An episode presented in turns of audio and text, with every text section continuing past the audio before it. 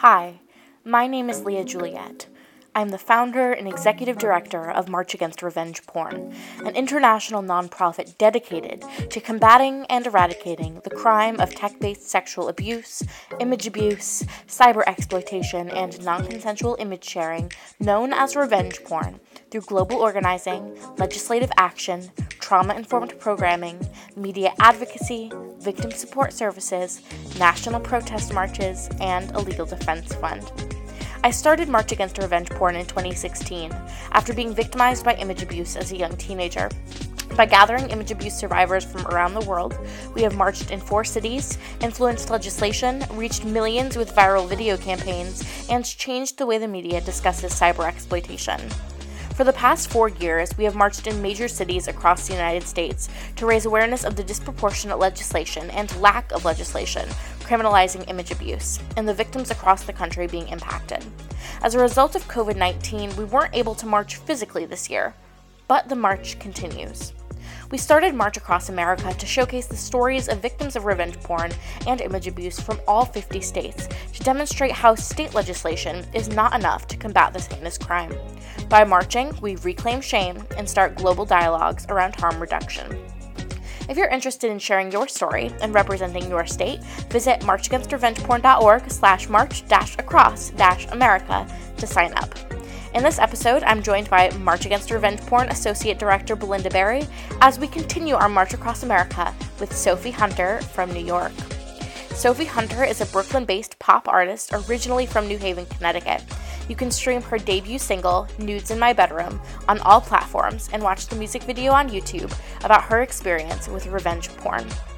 Throughout this episode and more episodes to come, Sophie and others will be discussing their personal experiences with cyber exploitation. Trigger warning this content may be upsetting for some viewers and features strong language and themes of suicide. Welcome to March Across America. We are so excited to have you, Sophie, on the podcast, telling your story and sharing with us your creativity, your uniqueness, and your drive. Thank you for being here. Um, let's start off with some introductions. If you can, introduce yourself to our audience in whatever capacity you feel most comfortable. Share your pronouns, share what you do. We're just really excited to get to know you.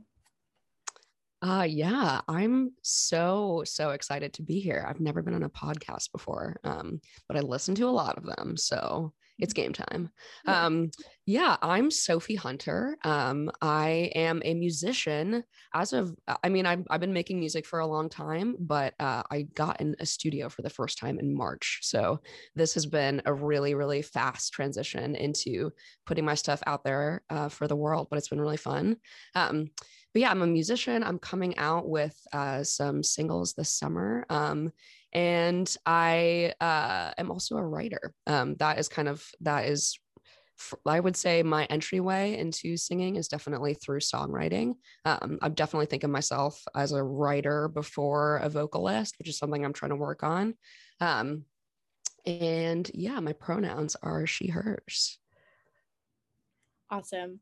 Um, I've listened to some of your music. I am familiar with your writing and your poetry, and you're just an incredible creative. And I think that what's going to be really awesome for our audience to hear is how you've turned, you know, an experience that many would think is detrimental to their existence into something that is not only a learning experience but a creative experience. Um, yeah. So let's get to it. Um, yeah why are you here? What is what is your story? We'd love for you to share your story um, with revenge porn with tech-based sexual abuse. And for our audience uh, we use several terms to describe what is commonly known as revenge porn. For the sake of this conversation we will just be using the term revenge porn um, but any language around the subject is fitting. Okay. Yeah so I took my first nude photo in January of 2020. Um, uh, I have a really obsessive personality. Like when I get into something, I get into it really quick, really heavy, um, which is sometimes good, sometimes bad. uh, and um, so my kind of career um, as a nudist, uh, uh, I I just got into I just got really into taking nude photos um, starting in 2020, um, starting in January, but it really really took off when COVID hit.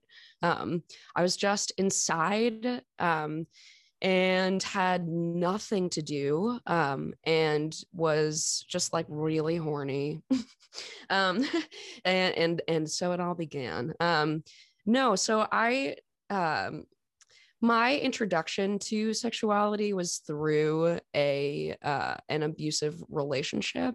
Um, so my relationship to myself as a sexual body has always just been really complicated.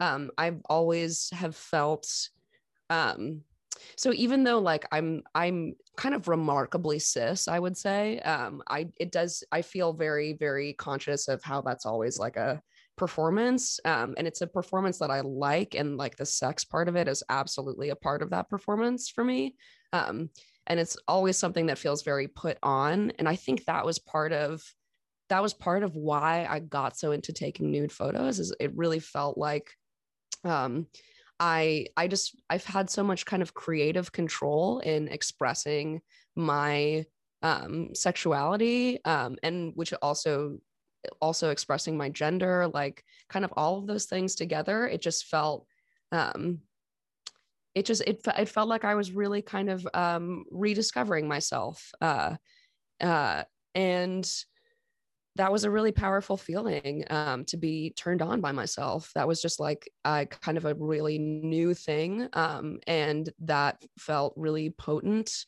um, and addictive. So it really started just like in my hidden folder you know on my camera um i like i you know in january you know the first nude i took i like sent to somebody and that was really fun to get that validation back um but then i got to this point where i was just taking all these nudes and i was like bitch i'm good at this. Like i'm look at these. These are beautiful. The world needs to see. Um but i'm like i'm like i can't I'm like, how how do I share this? Because I can't if if I send them to somebody, especially like men that I'm meeting online, I can't like send them nudes without them um, being like, oh, so what's your address? Because we're gonna fuck now, right? Um, so uh, that so I I was sort of like, well, how do I how do I share these without um, then sort of locking myself into sex that I don't want to have? Um, reddit.com um yeah truly the the the sort of like logical uh, progression here is is going to be uh, bad. So uh so yeah i so that's how i that's how i started uh posting nudes to reddit. I was just a little like reddit nudist queen for a whole summer. Um i had like I don't I don't even know how I just thought just so much karma. I don't know. If you ever want to get karma on Reddit, that's how you do it. You post hits. um but uh I would I would post a photo and a photo like uh on like Gone Wild or whatever with like, you know, 8 million people are on this sub. Um and just just like dozens and dozens of of uh men would hit me up. Um, just so many comments immediately um, saying, like, you're beautiful.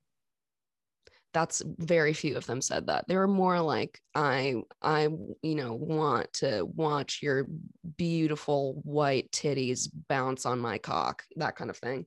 Um, a lot of like in depth like fan fiction. I was like, clearly you've pre-written this because it, it, it, has been three seconds since I posted that photo. Like I I had does this work for you ever?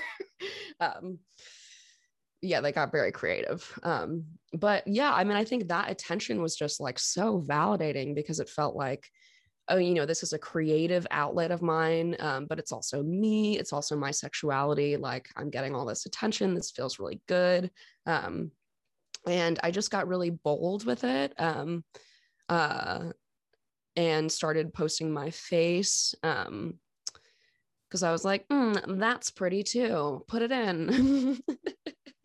I love uh, that. Uh, yeah, yeah. I was just like deeply feeling myself. Um, so got really bold with it and then eventually so eventually what happened is i posted something on instagram that um, i just like posted like a like a kind of run of the mill thirst trap on instagram and my mom um, i talked to my mom about it and she was like i just she was kind of upset by it um, her just because she was like i'm scared that you're making yourself vulnerable in ways that you might not be um, thinking through and i was like mom everyone does this um, but uh, but also you know in the back of my mind was like oh shit she really does not know about you know me being like reddit queen. Um so i delete everything in this in this just like fit of shame.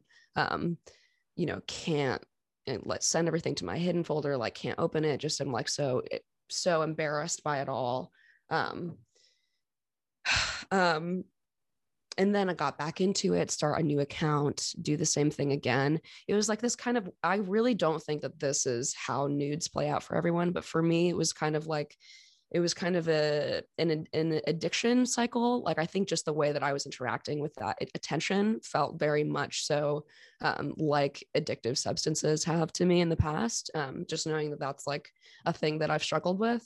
Um, so I just really wanted that attention and then it would flood in and then I would, you know, get really ashamed, delete everything. So finally, um, everything is deleted. I've kind of moved on from, from my Reddit queendom. Um, and it's months and months later. Um, I, it, I run, I write a little cultural criticism blog because I like doing that with my time.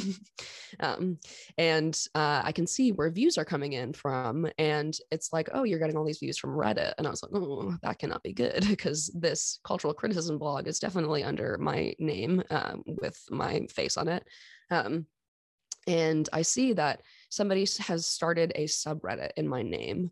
Um, and I go to the subreddit and um, so it's no it's actually no nude photos. It's none of those photos from from reddit but it's actually all of these photos from uh, my facebook that i made when i was 13 years old. And so i didn't i literally didn't realize that it was it was public. Um, you could see all of my facebook photos if you were looking. It's just nobody would be looking except for firewire 68 um, who started this started this up and he he uh i guess just had all he like downloaded all of my facebook photos um and was really posting would post one a day for like every other day maybe and had been doing so for a month.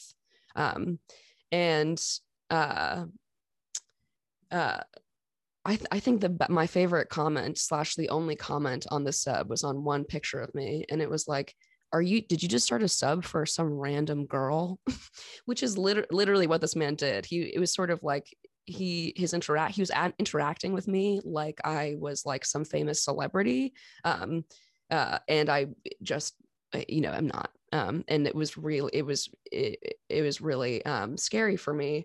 I think in part because these photos so many of these photos were so old and also the tone uh, and the tenor of his um of his captions of these photos was really sexualizing me and these were really pictures of me from when i was in high school like freshman high school 14 15 um, and with you know and he'd have the caption like oh she's got curves in all the right places um, and i yeah um, and uh, he also had he also had somehow had access to every video that I've ever uploaded to YouTube, um, including one that I uploaded in 2014 and took down a couple of weeks later. Um, so I don't know how long this person had been like I don't know where he found that. Um, I don't know if he's sort of been following me for a long time. I don't. Uh, um, I obviously I freaked out, and uh, a friend of mine had a friend who like used to work in cybersecurity. She tried to look this guy up, um, and he came up with a name in California, like of a person I you know I don't know. Um, so I don't think it's kind of a per. I don't I don't know like who this person is. Um, but he was posting these videos. He made a YouTube account um, to post videos of me um, these videos that had been deleted. And he was also posting them on all these other uh, video sharing websites, like sketchier ones. Um, and so I see this, I see this subreddit and freak out. Um, and uh, I freak out because I'm like, okay, if Firewire 68 is is posting all these photos of me, there is I have no doubt in my mind he is going to find out about my nudes phase. Um, anybody who cares about me this much about who doesn't know me and is just looking for content of this like of this person, absolutely he's going to find it. So I need to find my nudes and get them down before he does, if they still exist on the internet. Um, so it was, I very much so was like, I'm going to race against time um, and just spend, uh, I would say a week um, in this in the same position, hunched over on my bed, like ooh, hunchback. Um, uh, on my laptop just googling my name plus the worst thing that i can think of any any of the worst things that i can think of and i find everything i find every every photo that i have posted has been posted by all these different websites um, uh, a lot by bot websites that just like scrape reddit um, for porn content um, and also posted by just like individuals who had saved uh, my photos.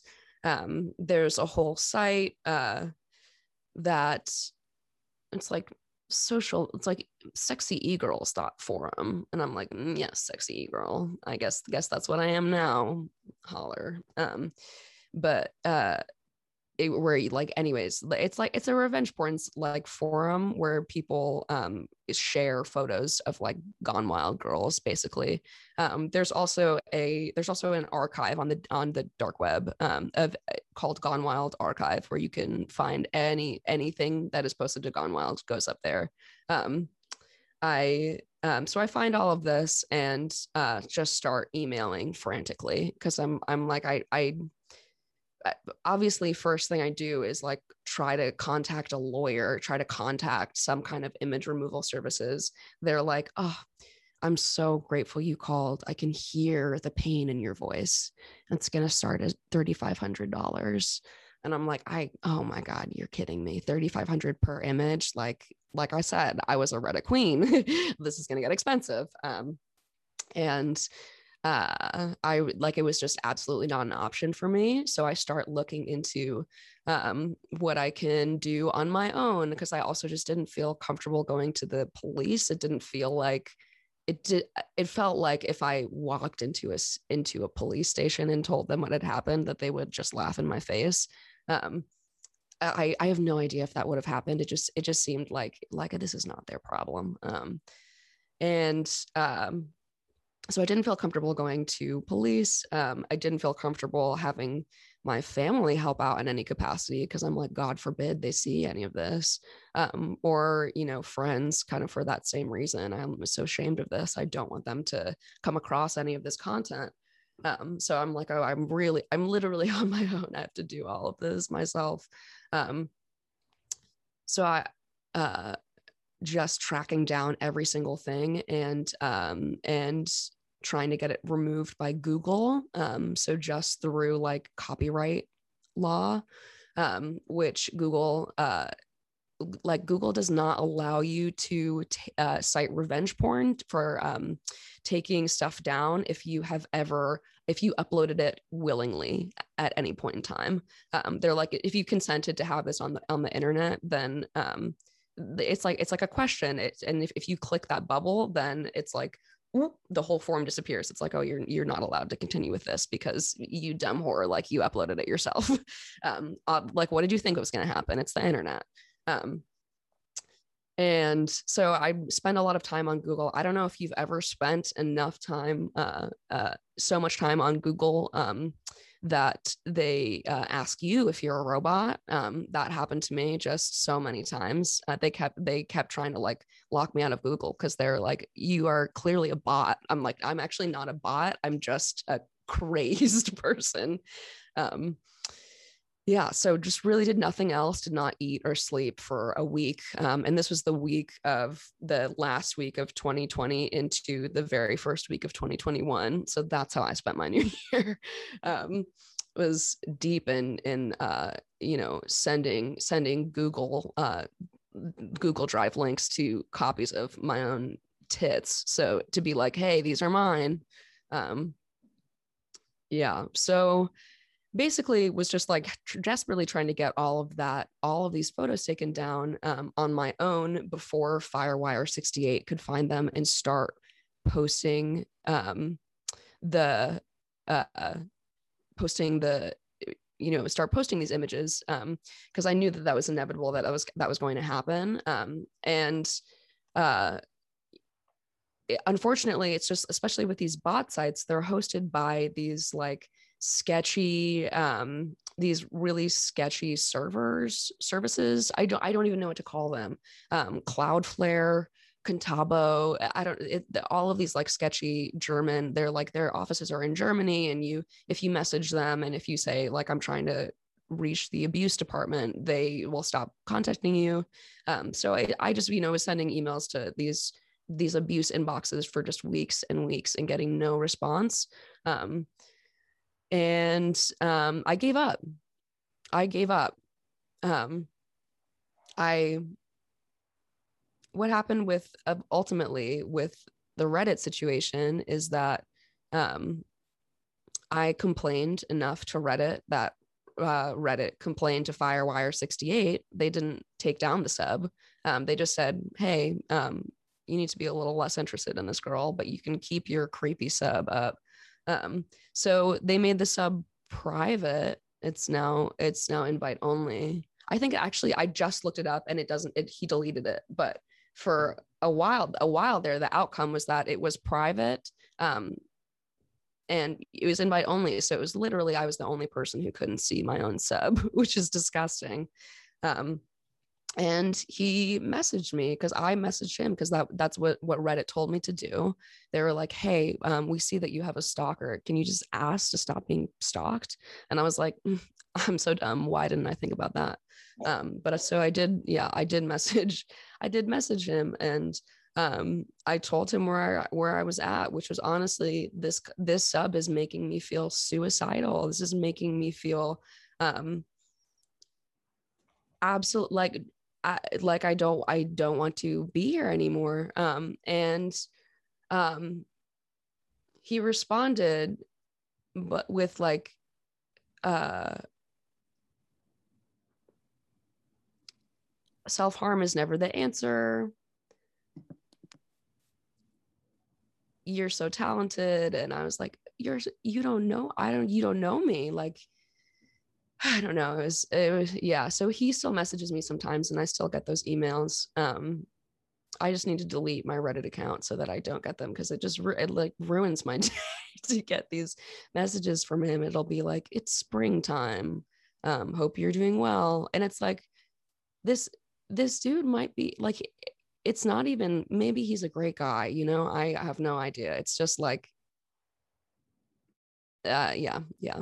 I don't know. I'm i feel like i'm i'm being really incoherent. I feel like you'll have to edit some of this out but um um yeah so basically the what happened is that i got none of my photos taken down. Um i did not get the reddit taken down. Um now there's less stuff of my uh, like naked body kind of readily available on Google Images. Um, but if you if you really looked, you could definitely find it. Um, and that is that was just something that I was like, well, you're gonna have to live with this awful cloud over your head forever. Then I guess that's I guess that's what you do now. Um, and I really didn't want to live like that. Um, so that moment with uh, with Firewire 68, that whole just week, um, caused me to relapse um, on ketamine. And I lost my closest friend because of that relapse and uh, wrote the last song of on the project that I um, will be releasing. And um, basically sent that song. I sent a demo of that song to another friend, and she was like, you need to get in a studio you need to get in a studio you need to take this uh take this singing shit seriously um, and just like kind of see how it plays out because you're always sending me these demos and I'm always telling you that they're good and you never do anything about it. And so I was like, okay, bet.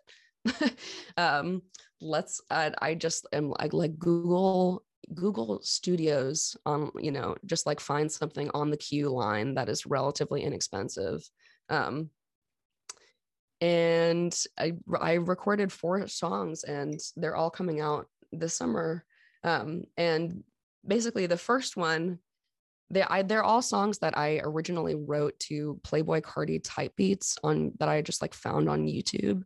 Um, uh, and the it, so I tried to buy them, but it turns out that the only one the only one that I would essentially have rights to uh, turned out to be "Nudes in My Bedroom," um, which is a song that I wrote during that initial kind of like uh, summary phase of just taking nudes obsessively. And the song is literally just about having a great time taking nudes and that kind of feeling of uh, creative control of of uh, you know expressing expressing my sexuality, um, that kind of validation, like all of that fun shit.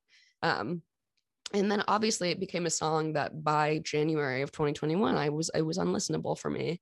Um, it was just so humiliating. Uh, and then of course I go to it, I go to a studio and it's like, no, I don't have to release any of this shit. I'm not really thinking about releasing it because that seems so like, far away. Of, of course, this song had to be first because it's um it's the thing that I'm most ashamed about. Um, I think I I'm weirdly like deeply inspired by the movie Eight Mile. um, thank you, Eminem. Um, well, honestly because i think that he just lays out the strategy uh in in the like last 15 minutes of the movie that the the final uh, what happens in 8 mile for anybody who hasn't seen it is um he does these like freestyle competitions eminem does these freestyle competitions and he's he's going to to this um to this like final competition. It's like you know everyone's there. It's it, it's like his his greatest nemesis um and how and how the the guy that he's going up against um basically he just, just like gets a gets all this dirt on Eminem and he's like he's like you know he's he's like white trailer trash from from nowhere he has nothing going on for him um and Eminem's move is to just say all of that shit first and say it loudest. And that's what he does in that freestyle. And that's what I love about Eight Mile is that it's like um you have to be the one to air your dirty laundry uh, bef- because other people are going to do that shit for you. And like yeah absolutely it's foul it's stinky shit but um you know you can tell it with flair uh, and that's really what i wanted nudes to be about. Um and that's what i what that's what it has been about for me um has been yeah just like yeah uh getting the last laugh. I mean, I think so many of us, um, I know me in particular, I really relate to that idea that you have to be the first one to share your story before someone else gets the opportunity to tell it for you in a way that's salacious or untrue or you know they can profit off of it and i think that that's like in a world where there's so few ways that we can come out on top as victims, as marginalized people, as femmes, you know, that our voice, using our voice as a, a form of our power is like one of the only ways that we can do it is by beating them to the punch. And it's like the hardest way too. Um, it takes a fuck ton of courage to be able to say all of the things about yourself that, you know, the world has taught you that you shouldn't ever say or that no one wants to hear. Um and it's i mean that's what happened in my case. That's i think that's what so many of us in the community of revenge porn victims survivors allies i think we can all relate to that. Um so I, but i'm really glad you're here. I'm so sorry. All of that that whole story is just I think exemplifies so many of the nuances of, of problems that exist on the internet. Um, it's really fucking awful, and I'm so sorry. Thank you, thank you. um yeah uh yeah i think it's just um like the inter the internet is so weird and i i just don't i just don't think that it's inevitable i guess so my my feeling when all of this happened is like you dumb bitch this is how the internet works. If you put this shit out there it is going to be out there forever. You you kind of knew that and or like maybe a part of you knew that and wasn't thinking about it but um like like why didn't you behave like that was the case? And that might be the case now but i actually don't think that that's inevitable. I don't think that that is in- inevitable that the internet has to work like that. Um and i think that we're just in this weird space right now where it does but it takes having conversations like these to kind of change any of that. Yeah i i really um identify with your story because mine aligns a lot with what you've said here today. Um because like in my own story i remember um, how like some of my extended family came out is because i started telling my story but i started telling my story before i'd come out to a lot of people and um, i ended up on the news and like um, one of my family members called my mom and was like why is belinda on the news? And so thankfully i have a very supportive mom who was able to be like oh this is what happened. Um, but then you i think the shame comes from it so much of it is entrenched in how people talk to us about the things we've experienced um, and really kind of helps to try to keep us in that shame cycle um, because even if we feel good about it or even if we acknowledge that we knew our nudes were going to be on the internet knowing that they are going to be there and you just have so many people who use them in ways that i don't know if you could ever actually uh, fathom that that's how they're going to be used you know? And i think that we should as you know when it comes to like autonomy and bodily autonomy and you know having our own agency we should still be able to have that agency even if we you know want to be the titty queen on reddit we should still have a right to say how art like how images are used um it doesn't make it a free for all and i think it's other people who make it into something that it's not and change the the essence of whatever the intention was behind posting the photos. They change it, they skew it, and really just make it, they make it the problem. The problem's not the behavior, like, you know, the action of posting nudes on the internet. It's consent and respecting respecting people yeah I, I want to talk a little more about how you've navigated your experience transitioning from victimization to now coming to terms with what that means for you in the future as an artist, but also as a human being.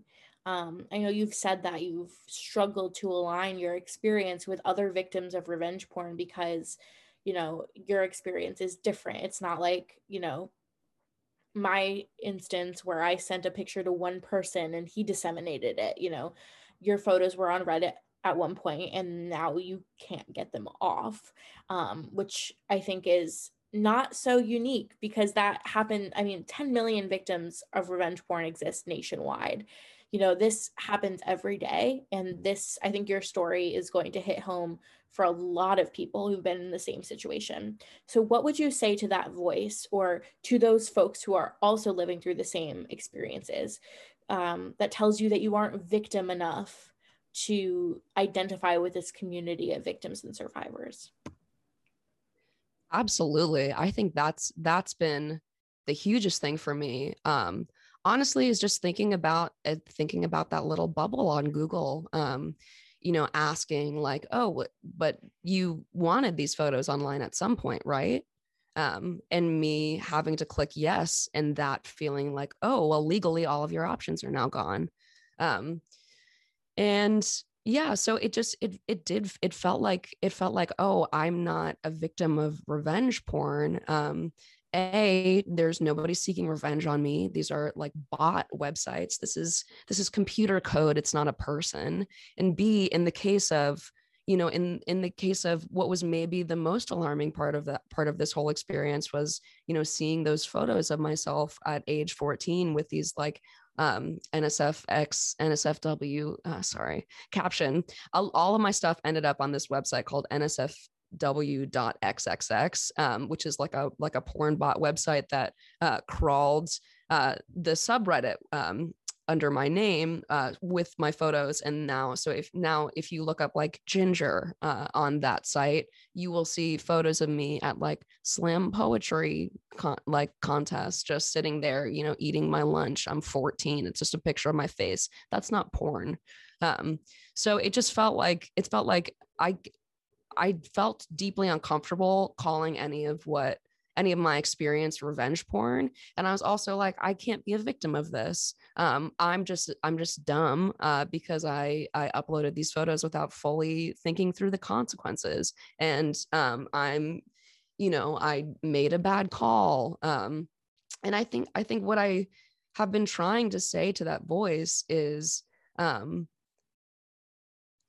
hell yes you have every right to to control how you want your images to be seen. Why why why does that make a difference? Why would that make a difference? Of of course like it is not an inevitability that um that anything you put on the internet has to be scraped um, and will be there forever and ever. Like that's not inevitable. Um and uh you like you absolutely have a right to to you know tell the story of your body however you want to um, when you want to um, and you know on what platforms you want to uh, and i think my whole transition into this has been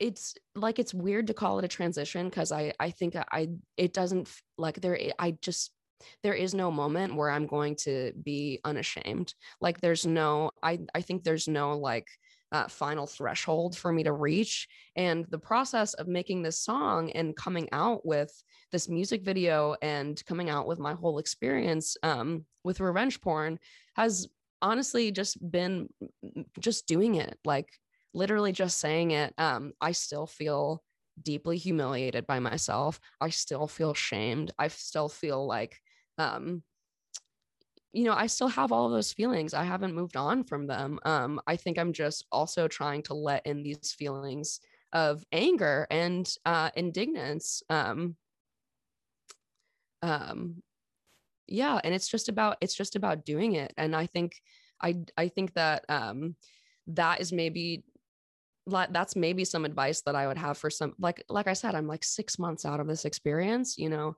um, and that's maybe I the advice I would have for somebody who's who's fewer months out from a revenge porn experience is that that it's probably not going to be some moment that's going to come um, and great if it if it does some moment when your shame is released um, uh, it's I think it's just a matter of of yeah, like literally every day, just kind of staring down that shame and trying to find, um, trying to find that anger, that like seed of anger. Um, because it's, I, I think the, my therapist has said this, has said this, and I, I feel like I'm going to uh, mess it up now, but it's like the difference between shame and guilt um, is like shame. Shame is basically comes from when you do something that's against your values. Um, sorry, not shame. Guilt is when you do something that's against your values. Shame is something that's basically when you're when you're doing something that's kind of a uh, against like society's values. I don't know. So I, th- I think I have to find the anger at society, um, even though that feels really like where where do you start with that? yeah. Oh gosh, I I don't know if I can say enough. Like I know I keep saying our stories are similar. Um, or and those feelings of just the the shame and feeling responsible for your like for your own like somehow you end up feeling responsible for your own victimization which is just it, it really is so difficult to come to terms with because like my photos i did a photo shoot with a like close friend of mine same thing i was feeling myself. I had moved you know i'd moved from ohio to pittsburgh and i uh, was in grad school and i was really exploring my sexuality and my identity outside of you know with this like new freedom. And and in a new city. And i was like you know what? I like i trust you know i trusted the and i still do trust the person who took my photos. They're not the person who shared them. Um, but it was this amazing experience. I still love my photos. I am still proud of my photos. Um, but i did that thing in my head where i was like these are art. These are artistic and powerful. And for me like so uh, the photographer had an online portfolio where he kept all of his stuff and that's where people started getting my photos from. And that first they were hidden again in discord a messaging app and then from there they slowly they, it started then they started popping up everywhere. Um, but with that kind of came this i was obsessed. I did the same thing. I had Google alert set up to my name. So anytime my name popped up, I got an email and it became this all consuming, like, just, I, I just was hyper focused on it. And um, I guess to put it in comparison, and I don't know if it helps or adds a little hope to it because I'm, oh gosh, I'm three to four is that how long it's been? I think I'm like three to four years out of um like my discovery that it doesn't matter how you intend photos to be used. Uh, people will always people change it and use it how they want and are it's fucked up. Um, but eventually kind of came this acceptance of like, well, mm, these are out there. It's a part of my story um, I still love my photos. I still totally like feel myself and my sexuality. And the blame to like that's one of the things that's important to us is at March Against Revenge Porn is, you know, kind of ch- changing the conversation around what consent is and um, sort of the what you have, you know, not just convincing us that we should have consent, but teaching others what consent actually is. And just because something's on the internet doesn't mean it can be shared willy nilly. Because I yeah. think of, uh, Lee and I were just talking. I think of this cute little video I posted years ago. It was like a, I think it was when on Instagram you could only post like short little snippets of videos. Um, but it was a it had Prince. It was Prince, uh, and it was Kiss, and I did a cute little video, and it was like, and I was like, this is cute. It was up maybe an hour before something found it, flagged it, and took it down because Prince had copyright of it. Like he had, you know, so like what? So Google obviously probably recognizes, you know, this like the, the you know people's right to their art because but it, it where it depends is do you have capital? Do you have money behind it? Um, and i think that's just predatory that the only way your your your your copyright and your right to your you know images or music only happens if you have the money to back it up to pay the $3500 a picture to get it taken down. That is just absolutely i uh, appalling to me um because it, it, it it it's evident that copyright does matter but only if you're not a femme with nudes on the internet. Yeah it's like copyright matters. Google has google and i mean and all of these different companies they have the technology um to to respect copyright. They it's it's really just a matter of choice. Um I, and I think also it's it's like the the internet is so weird because um I I feel like it you know there's there's the whole attitude of like oh well you're just dumb because if you put out your nudes they're going to be on the internet forever. Um, creepy men are going to have them. That's how the internet works. Um, and i feel like that's kind of born into like the whole origin story of the internet is very like it's kind of this twin story of like on the one side we have these like cyberspace vigilantes the 70s cybernetics kind of thing and on the other side it's like um you know the also the other kind of origin story of the internet was that it was like developed as arpanet as a government um military weapon essentially. Um but but like both of those stories they're deeply masculine um in a way that i think then kind of breeds this like version of the internet that is also very like um masculine in a bad sense like in, in the sense of toxic masculinity. Um mm-hmm. and the fact that like copyright that copyright law is what is what is like the most useful thing in getting in getting revenge porn taken down right now i think i think like makes that case in point. Um yeah. I i think something that this reminded me of that we haven't really talked about at march against revenge porn for some reason is the whole instance with Khloe Kardashian a few weeks ago. Um, I don't for those listening who who may not have heard of it. Khloe Kardashian really, um, whenever she posts content online, it's very much funneled through, you know, just her i mean obviously she has to give permission to a photo of her being posted online. Um, many people say that that's because she likes to present in a certain way. Whatever the case may be a photo of, was posted of her in a bathing suit um, that she did not give permission to be posted. And um, basically in a matter of hours the internet was scrubbed clean of this photo, which had been disseminated thousands, if not millions of times already, but scrubbed clean. Like you could probably still find it, but it's challenging to find it by lawyers under the guise of copyright law. Um, because she said, you know, I have copyright of this photo. I was not, I did not give permission for it to be disseminated. Um, and so it just shows that if you have the money, if you have the elitist status, if you have the social status, you can get anything removed.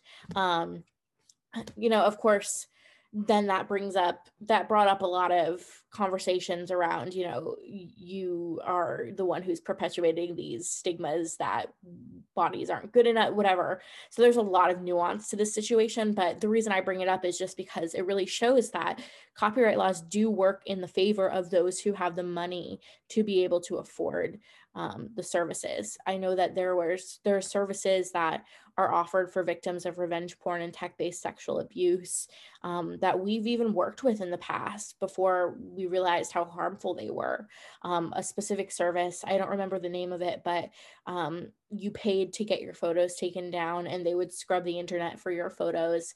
Um, you know, you paid based on whether you wanted them to look for your photos every month, every week, every day. And then a few months ago, victims started emailing us saying, you know, I'm paying for this service, but all of a sudden they disappeared. They stopped responding to us. They dropped off the face of the earth. Um, so I think that also shows that these these websites that prey on you know victims who are desperate to get help are predatory um, they are predominantly run by men and they capitalize off of the destruction of of, of what you see as the destruction of your life.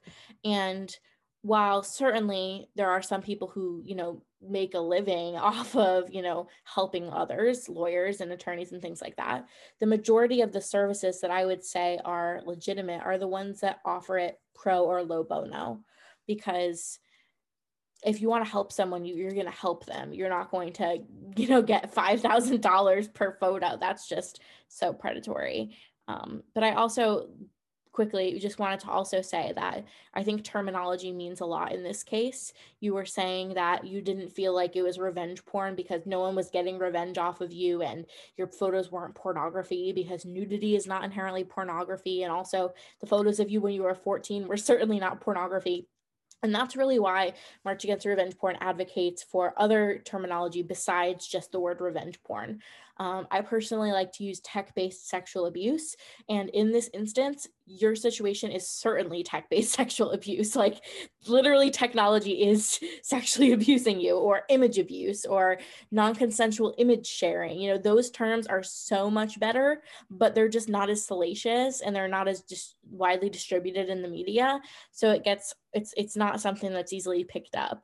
Um, but in that instance, I think, you know, obviously what happened to you is awful and certainly grounds for sexual abuse. Um, but I think it definitely speaks to how the term revenge porn is inherently problematic.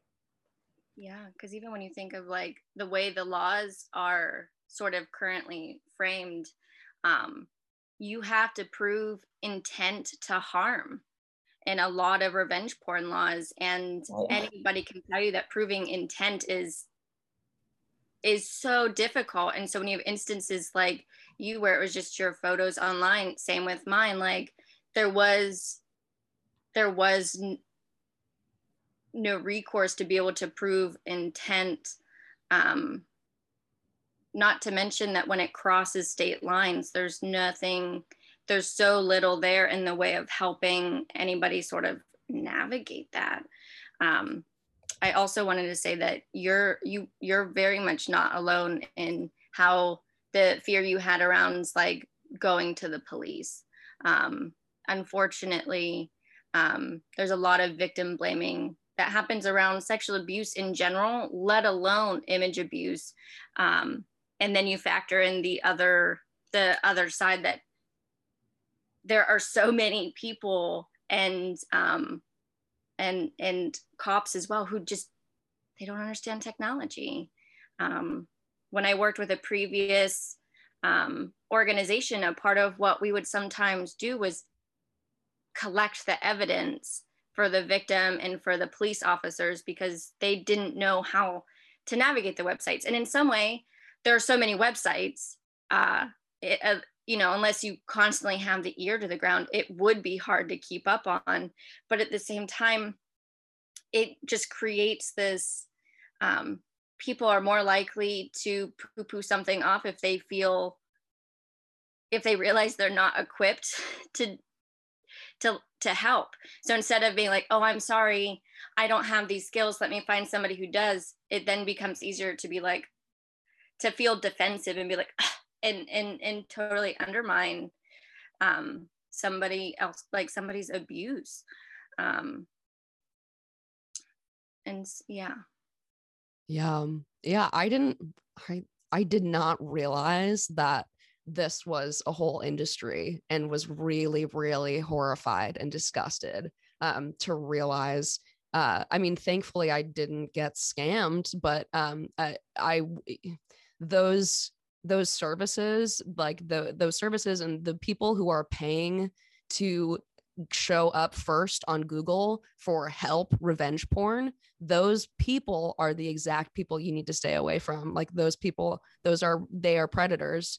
Um, so that that was really scary um, and really scary to find out that that is a whole industry that exists. Um, and I think also that also like the thing about the term revenge porn is uh, like we need a new term uh, but also like even people don't even understand what revenge porn is yet. Like i feel like like in that in that in this week in this sort of dead week um, of me just googling um, crouched over on my bed um, like I was just on YouTube trying to look around for like what is revenge porn? And it's like and it's like news clips from 10 years ago. It's just, it just was shocking to me how little information was sort of readily available for me to find and that's and that's why i'm and that is why i'm here is because uh the person that i kept finding was leah um uh which was insane because i i know Leah from doing from coming up as like a slam poetry kid in Connecticut, which is there are truly like 14 people who do that. So it's an insane connection. yeah. um so yeah, I mean and, and that's and that's it just seems it seems so fortuitous um that then I was able to connect with you, Leah, over this um and kind of you know in in doing this podcast like this uh, this conversation i think as messy as it is um i want this to be the resource that i did not have in that moment um because this is happening to so many more people especially as a result of covid covid has put i mean just pushed so many people indoors has pushed so many people into sex work like onlyfans has been blowing up i just i i think that we actually it, we do not live in a world where it's inevitable that if you have an onlyfans then your life is ruined because you did an OnlyFans for two months because you had a rough spot during COVID or just because you wanted to. Right. Um, yeah. I also think going back to what Belinda was saying about intent to harm, I think mm so important that folks know about because even you know when we're championing all of the laws that are passing state by state half of these laws have to have the victim has to prove that the perpetrator intended to harm them. So let's say you pursued legal action. You could firewire 68 could say i was just a fan of sophie. I didn't intend yeah. to harm her. And you're like well you don't get to decide what harms me and how i react to it. Like you were a stalker. Um but he could easily say you know there you can't prove intent to harm. Um, so i think that that's something that we obviously are pushing to have removed in state laws. We are pushing in this to have that not included in federal legislation as well. Absolutely. I mean literally in this conversation in in recalling that story i was like i'm sure he's a nice guy Bec- because some part of me some part of me is like i sees that there wasn't an intent to harm and that's and that's why it, i feel disqualified from feeling bad about the situation when objectively he stalked me he's he's yeah. cyber stalked me um, yeah. and it even though even though he might have only had the best intentions like those, those that doesn't matter yeah i do that all the time i'm always like you know, well, he probably had so much going on in his own home life that he felt like he had to lash out against me. I'm like, absolutely not. Like, yeah, yeah, does not matter. Because I think completely as like women and femmes, um, so often are like we are taught to take accountability for other people's actions and behaviors and to worry about their own discomfort over our own. Like yeah. it's okay for us to be uncomfortable as long as it means we're saving somebody else from being uncomfortable. And i think it's so easy for us to like take all that in and it's hard to put um when you wrap up shame into it it makes it really hard to be like hey yeah this person they're the one that fucked up. Like it's really hard to be able to say that and um it's because you know when it comes to accountability so often it is disproportionately like it is so often put on us as women and femmes um, and is just i think a further um, you know further proves the point of how rampant victim blaming is. Um, and it's just a it's I think we just have a really we have a really black and white perception of of like oh if I'm a victim it means that um I did nothing wrong. I was I you know I'm a great person and I it's just like it's always complicated. It's always the case that that the stalker you know didn't mean any harm and that I I okay you know I am an attention seeking whore okay? Great. Like that also I can also be a victim. Like and those you know, I, I think it's just always messy. Um, yeah. Because I know um, that not feeling victim enough, um, the previous organization I worked with, uh, which was uh, called Badass, Battling Against Demeaning and Abusive Selfie Sharing, um, you know, the people around me had these really salacious and, you know, traumatizing like experiences. And when we were doing media and telling our stories, it was, I can't tell you how many times it like my, like I would also go tell my story and my story would be a sentence. And it further made me go, oh, my, I'm, I'm not victim enough. I, I didn't, you know, have X, Y, and Z happen So my story doesn't carry the same weight. Um, and I've had to battle sort of allowing myself to one feel to be allowed to feel like my I've been violated and um and that and just kind of you know it I it took me years to process because I had to overcome that sort of that same like not feeling victim enough and it kept me from being able to process and heal because I was so stuck on well like well I shouldn't feel this way. Um, even though I know I hate shoulda woulda couldas like they don't help anybody. Well you should have done this you could have done that. They never help. But I was still doing that to myself and um, it added this layer of you know shame and guilt because um, I was like, how why do I have a right to tell my story? Because you know because it isn't as bad as what others went through. It wasn't that. I, you know, it didn't have the revenge component. I didn't send it to um, a lover or friend. It was something that I took professionally and was on the internet and was okay to some degree but then you know all of a sudden guys from my hometown was like anybody got pictures of uh, belinda b rhymes with mary from salem ohio. And then you're like and then all the pictures would show. And then you have people who i knew but didn't like who knew me who were like oh man i've been wanting to see these tits for years. And no recourse because i couldn't prove who those were. I have theories because I am an excellent internet stalker myself. But, you know, if I would have taken that to court or police officers, they would have laughed in my face. Because it, it, it wasn't enough. It, it, you know, so what? You're going to get people in trouble for viewing and interacting with your photos? How, how do you even begin to try to get justice on something like that? Mm. You for a lot of people, the answer is they don't. I wrote a piece for Glamour a few years ago that was about how revenge porn needs its own Me Too movement. And mm. I think that that's just still so true because I feel like people have their heads wrapped around the fact that consent can be revoked now when it comes to sex, physical sex.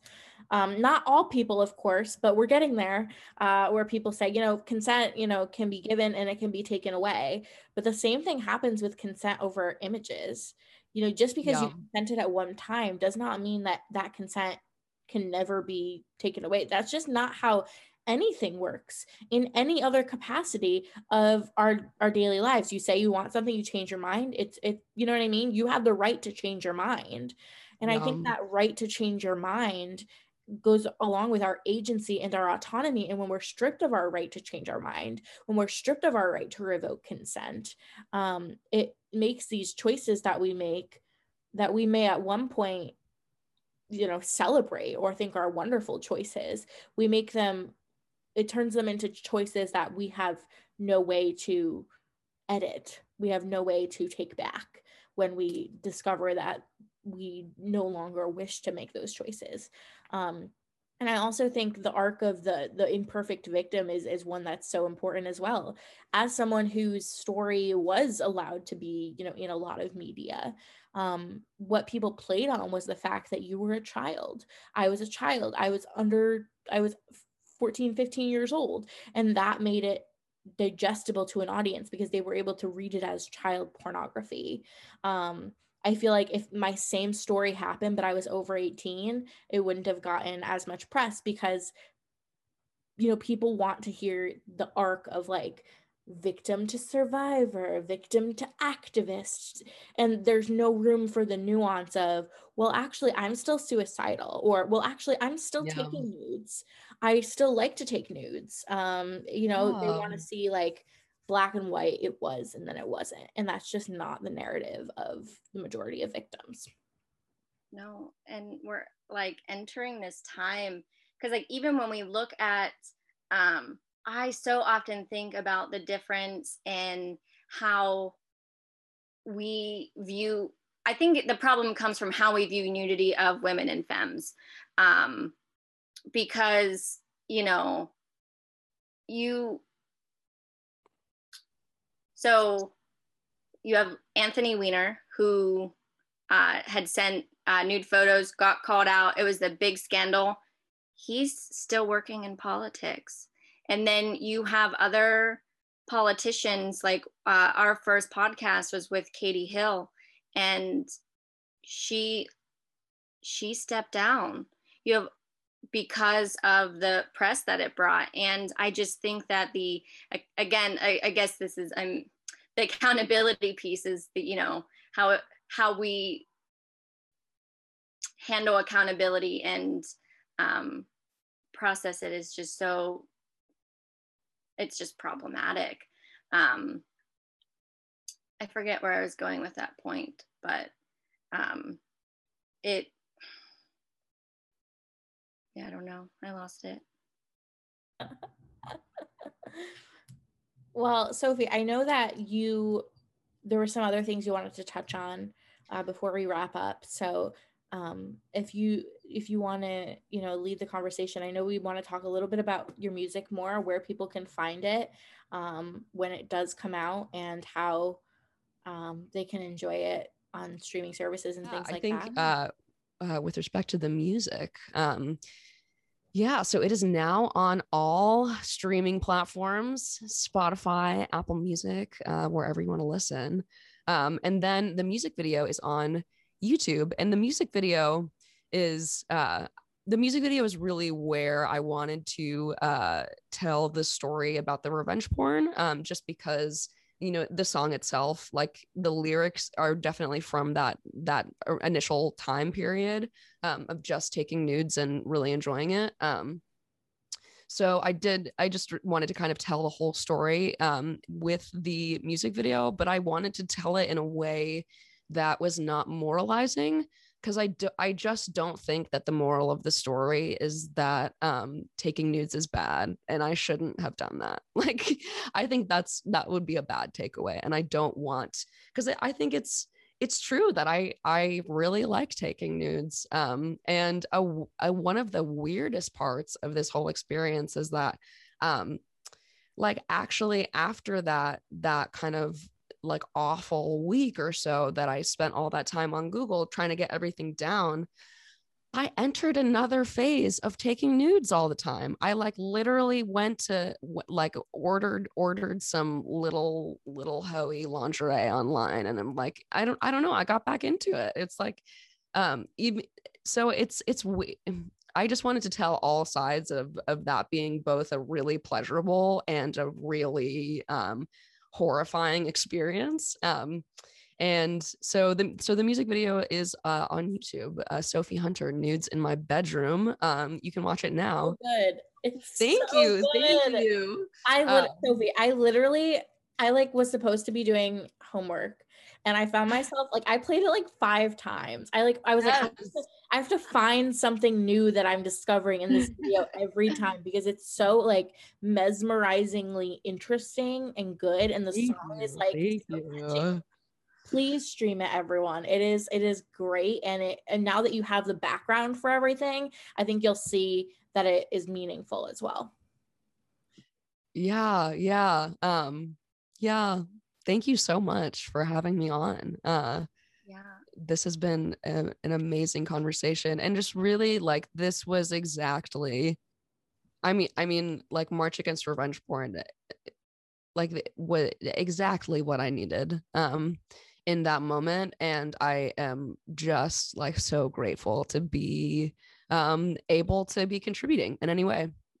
No, it's been so great to talk to you today um, and I really wanted uh, to go back to what you just said about, um, you know, you spent the week trying to get things down, but then you still wanted to take pictures. And that's one thing that's been really important to us here at March Against Revenge Porn is that we are not anti nude photos. We want people to take nude photos if that's what they want and yeah. to do it safely and consensually and to feel themselves like, because you know, so often the that that gut reaction is oh you just had this bad experience no more nudes ever. And that's not we're very sex positive like we want like it's not us taking the nudes that has to change. It is everybody else that needs to change in regard to how they interact with those.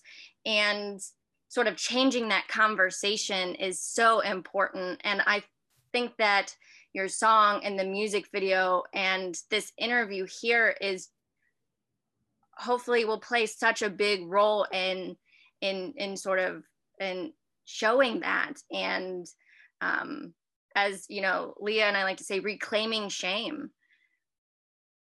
Absolutely. Absolutely reclaiming shame.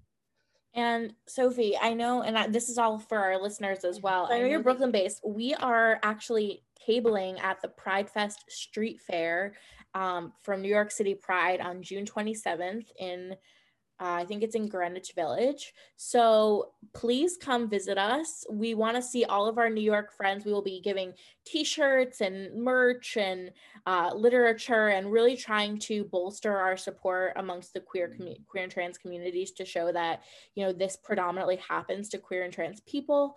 Um, so please, like, come meet us in person um, if you can. And uh, to our audience listening, uh, please come say hi uh, at the Pride Fest Street Fair on June 27th. I think it's from 11 to 6. And a lot of us on our team will be there. Oh, so yeah. That's so exciting. Um, but anyway, thank you so much, Sophie, for joining us. Um, it's been a really wonderful, thought provoking, nuanced conversation. And we want to keep having these conversations. So if you're interested in being on our podcast and telling your story, um, as Sophie represented New York, you can represent your state or country. Um, visit us at marchagainstrevengeporn.org slash march dash across dash America to sign up, or you can reach out to us on social media, March Against Revenge Porn, and we will guide you in the right direction. Um, so stream nudes in my bedroom, um, follow Sophie on Instagram and SophieHunter.mp3. SophieHunter.mp3. It'll be listed in the description for this episode, and we will see you next time. Thank you so much. Thank you so much, Sophie, for sharing your story and for fighting back against tech based sexual abuse on your platform. You are making such a difference.